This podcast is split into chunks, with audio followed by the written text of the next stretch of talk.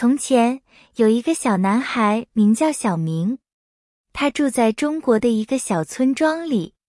他是个好奇的孩子，总是对外面的世界充满了想象。有一天，小明决定去外国看看，他想看看其他国家的人们是怎么生活的。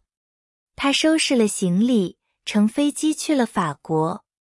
他看到了埃菲尔铁塔。感到很奇特，他看见人们在咖啡店喝咖啡、聊天。小明也学着他们去试了一杯咖啡，感觉非常新鲜。然后他去了卢浮宫，看到了很多美丽的画，画中的人物给他留下了深刻的印象。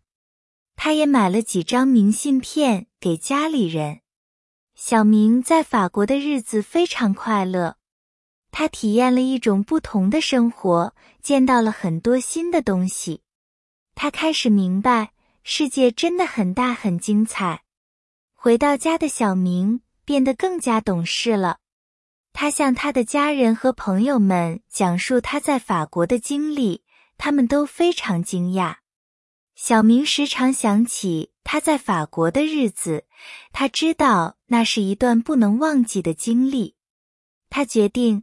长大之后，他要去更多的国家旅行，看看这个世界。小明的故事告诉我们，出去看看不同的世界，可以打开我们的眼界，也可以让我们更好的理解别人。所以，我们应该把握每一次去了解世界的机会。